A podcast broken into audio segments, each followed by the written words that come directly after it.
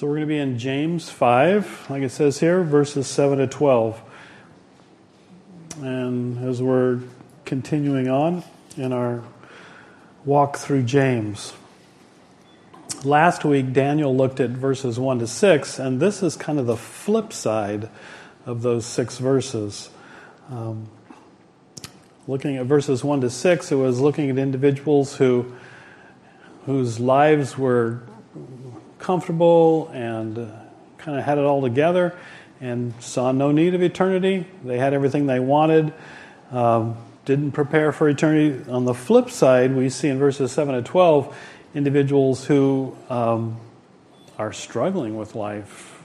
Their lives have hurt and pain and, and, um, and, and the discussion about eternity in relation to their lives. So, look, starting at verse 7. Dear brothers and sisters, be patient as you wait for the Lord's return. Consider the farmers who patiently wait for the rains in the fall and in the spring. They eagerly look for the valuable harvest to ripen. You too must be patient. Take courage, for the coming of the Lord is near. Don't grumble about each other, brothers and sisters or you will be judged. For look, the judge is standing at the door. For examples of patience in suffering, dear brothers and sisters, look at the prophets who spoke in the name of the Lord. We give great honor to those who endure under suffering. For instance, you know about Job, a man of great endurance. And you can see how the Lord was kind to him at the end, for the Lord is full of tenderness and mercy. Most of all, my brothers and sisters, never take an oath by heaven or earth or anything else. Just say a simple yes or no so that you will not sin and be condemned. So, one of my favorite all time songs, don't judge me, okay, was sung by Herbert, Herbert the Snail.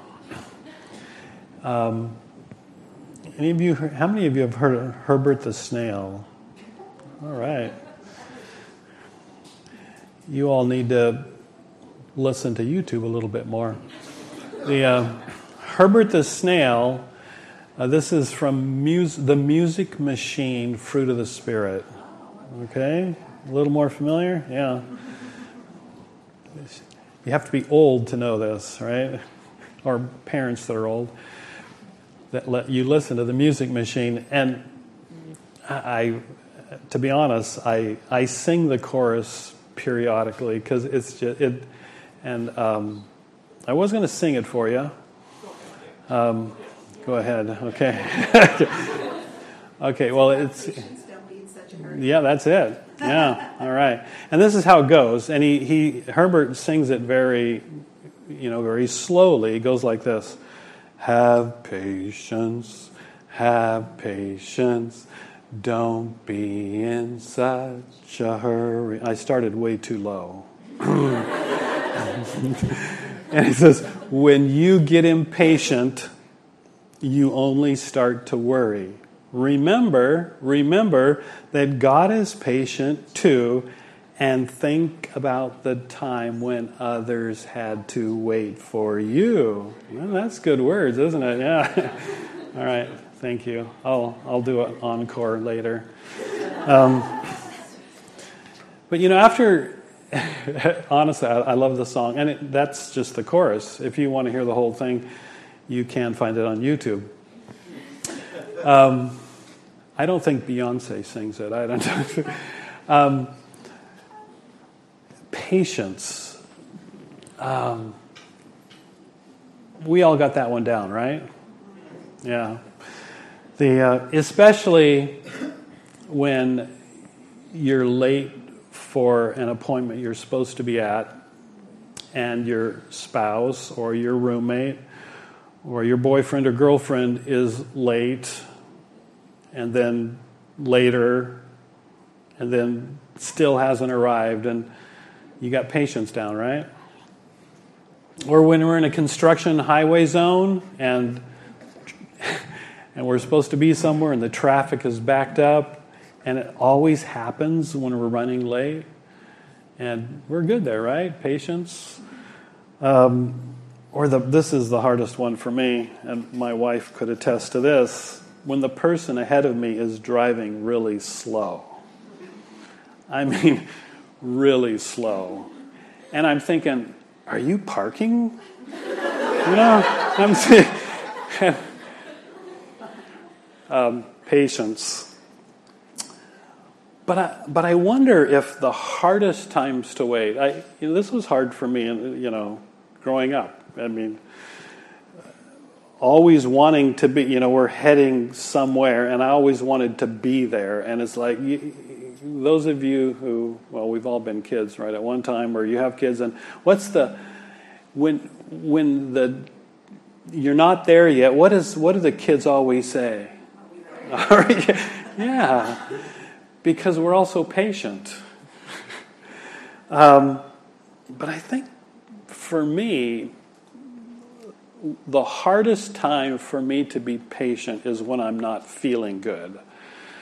Um, when I'm um, miserably sick and I'm thinking, oh, I'm going to die. I, am kind of a pansy when I'm sick. The, uh, and, and, but it just, you know, you're miserable. I mean, if you got the flu and, you know, something's coming out of everywhere, and and you're just miserable. that was maybe too graphic. Okay, I mean your ears, your nose. Okay, and and you have a fever, and you're just in pain, and you're thinking, I can't live any longer, and and to wait to get better. And when you're in the middle of that, and you're, and you're thinking, oh, I can't wait. And you think, oh, Tylenol, that's the answer to life. Or whatever, you know, I don't want to just go to Tylenol. What are the other things called, you know?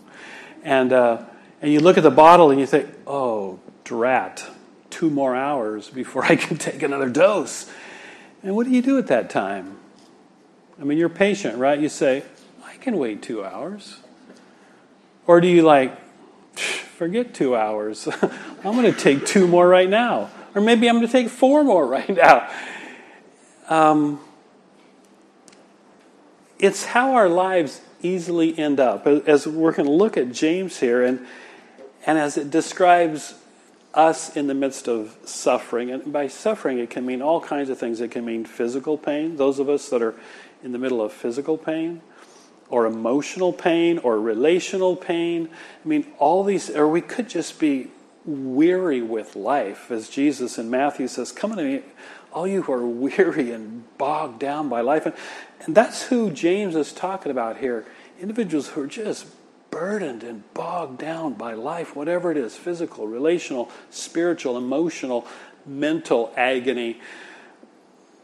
I think the easiest thing that can happen for us at that time in our lives is to think, how can I make it feel better now? Instead of, as James talks about it, and as we're going to be encouraged this morning, how can we keep our, our hearts and our longing and our eyes fixed on heaven? That this isn't all there is. There's heaven. In just to review, look, look, back at your Bibles, and I'd encourage you just to follow along with me. We're going to we're going to look through these verses, but I'm going to just read through the verses again, verses 1 to 6, that um, we looked at last week, just to again be reminded of the flip side. Notice verse 1 it says, Look here, you rich people, weep and groan with anguish because of all the terrible troubles ahead of you. People who have placed everything, all their hope, in here and now. Your wealth is rotting away. Your fine clothes are, are moth eaten rags. I mean, they're not going to last. Your gold and silver have become worthless. The very wealth you were counting on will eat away your flesh like fire. This treasure you have accumulated will stand as evidence against you on the day of judgment. For listen, hear the cries of the field workers whom you have cheated of their pay, the wages you held back cry out against you. The cries of those who harvest your fields have reached the ears of the Lord of heaven's armies. You have spent your years on earth in luxury, satisfying your every desire. You have fattened yourselves for the day of slaughter. You have condemned and killed innocent people who do not resist you. Um, and that's, that's one side of the coin.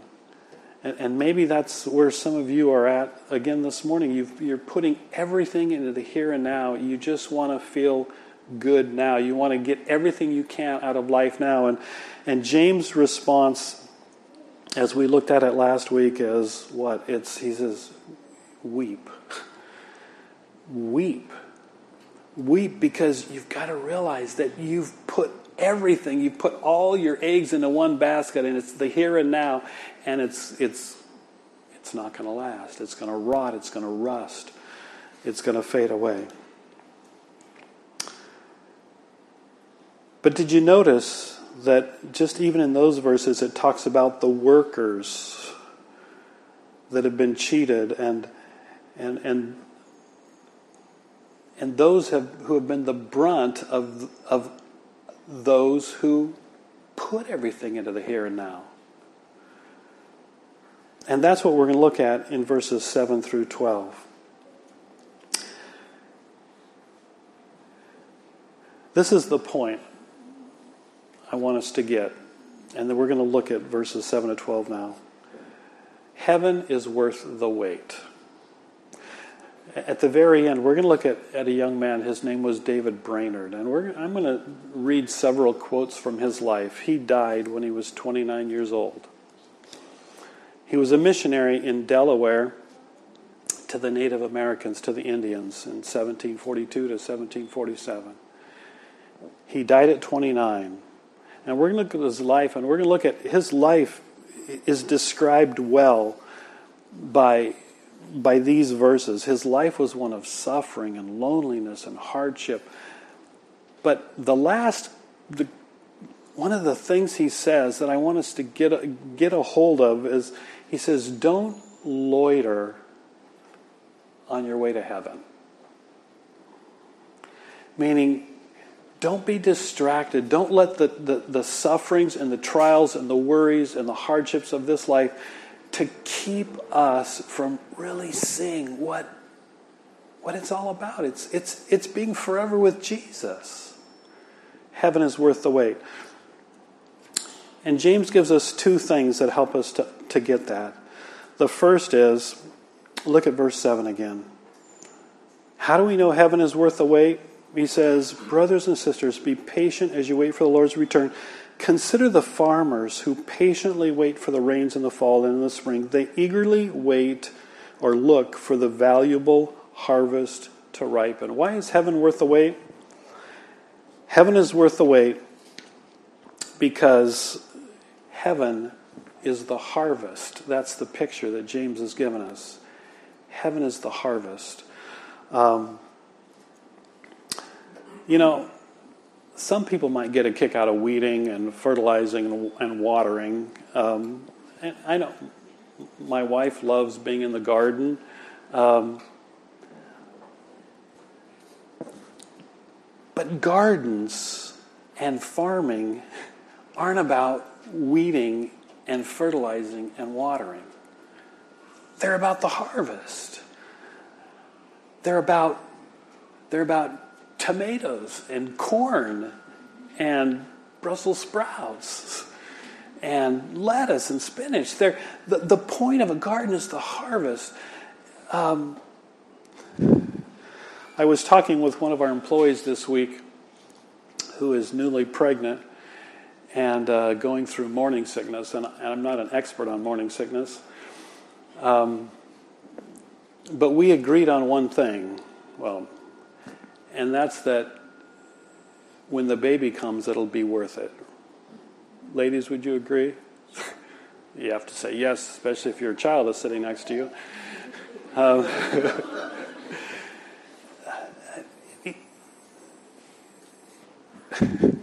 the coming of the Lord is near.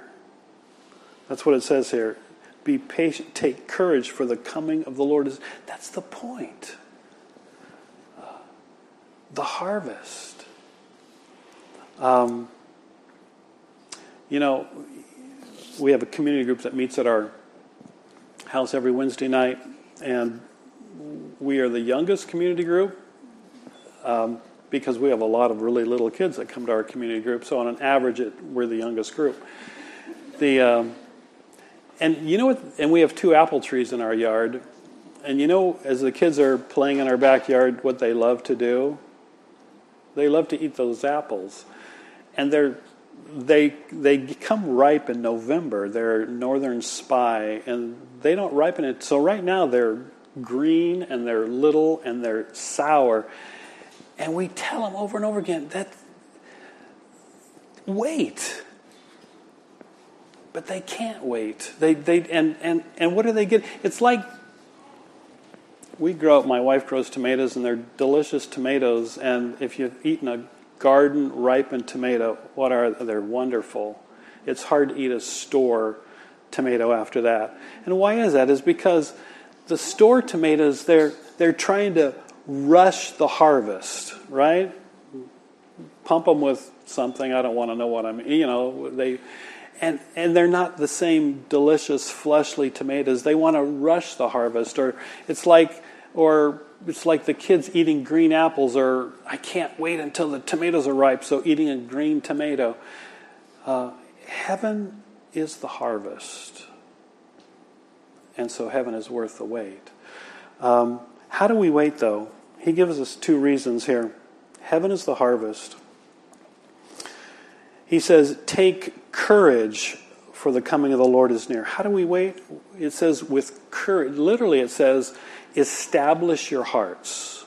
We wait with established hearts. The, the way we're able to, to wait for heaven, realizing it's the harvest, is Proverbs 4.23 says it really well. It says, guard your heart above all else, for it determines the course of your life. Guard your heart above all else, for it determines the course of your life. And what James is saying here when he says, heaven is worth the wait. Heaven is this harvest that we're waiting for. Um, he says, so fix your hope, establish your hearts, fix your hope on the on Jesus' return. On that's the harvest. Don't settle for a green tomato. Don't settle for for something less, a lesser fix. Isn't that often what we end up doing? Um, we lose in, in the middle of the, the sufferings and the weariness and, and, the, and the stuff we're going through in life, you know, we settle for a lesser fix. And so much of our life is eating green tomatoes or green apples or things that aren't ripe and, and settling for something less because we haven't fixed our hope on the harvest that is to come. Paul says, Set your mind on things above where Christ is seated at the right hand of the Father. How many of us have our hearts fixed on that harvest that's to come? Or we're so consumed with what we can get out of life now. That's the first thing he says is take courage or fix your hearts, establish your hearts. But then notice in verse 9 he says, don't grumble about each other, brothers and sisters. And you almost wonder where that comes from. But as I looked at this, I thought it's simple. When we're not focused on what's important, we find all kinds of unimportant things to grumble about, don't we? When our, our hearts and our focus isn't fixed on heaven, then we find all kinds of things down here to argue and grumble about. I mean, in a garden, it could be if we lose sight of this harvest that's to come, we could, we could be spun out all the time by stupid slugs, obnoxious weeds, hot summer, dry ground. I mean, there will be weeds, right? And in Washington, there will be slugs. But it's the harvest. Don't Paul's saying don't get bogged down by the trials, the momentary, he calls them momentary trials in 2 Corinthians, of life. Don't get bogged down by them and, and, and end up grumbling and belly aching with one another about them. Keep your hearts focused on the harvest. Is it possible that, that our belly aching about life reveals our heart's wrong focus? That if, if your days are spent in belly aching and grumbling and complaining, that it might be because you've lost sight of the harvest, heaven. The, if I'm riding with my wife um, on our way to an evening get together, you know, the point is should I really care about somebody that's driving slow in front of me?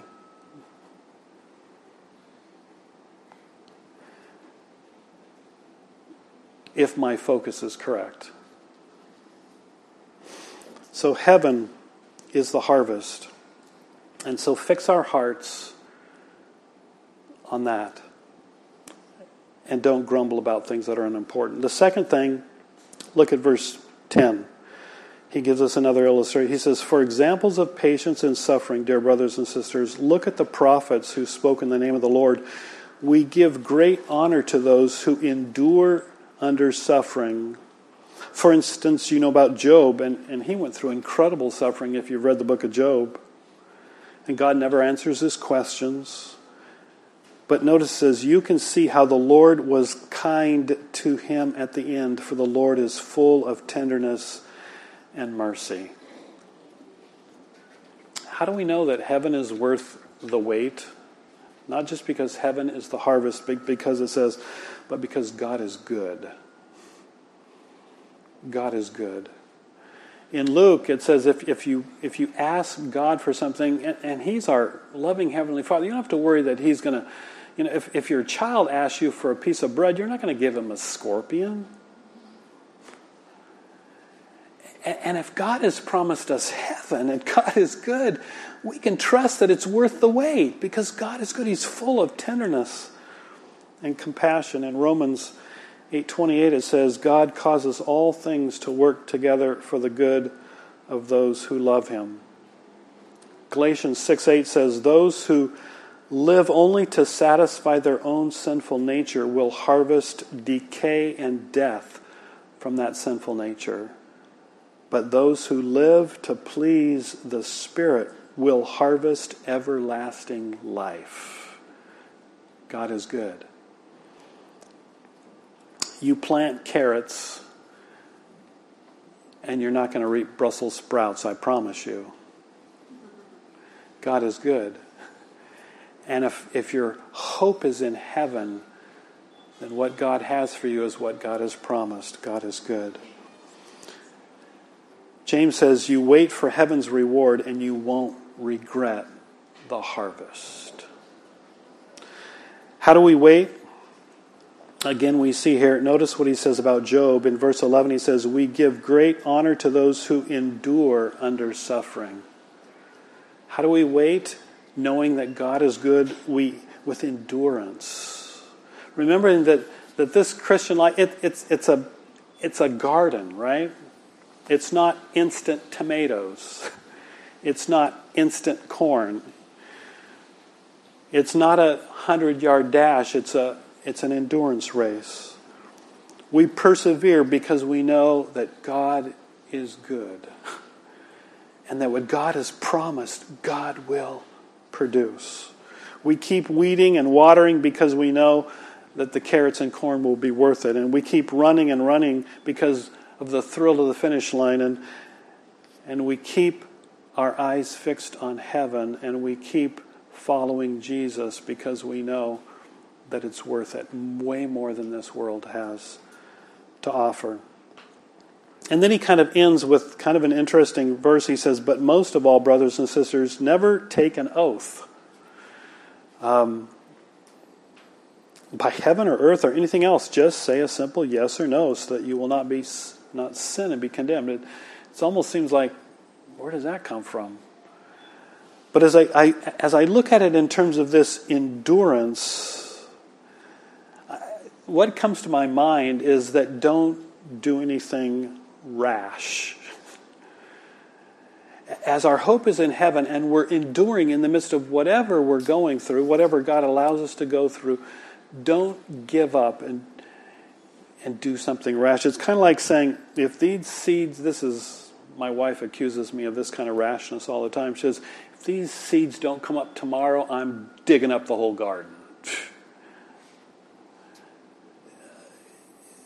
the endurance, knowing that God is good and heaven is worth the wait, to not just say, forget it, I'm going to go get drunk tonight. I'm just going and, and, and we treat our lives as if heaven isn't worth the wait and God isn't good and we just do stupid things and we bail instead of trusting in God's goodness.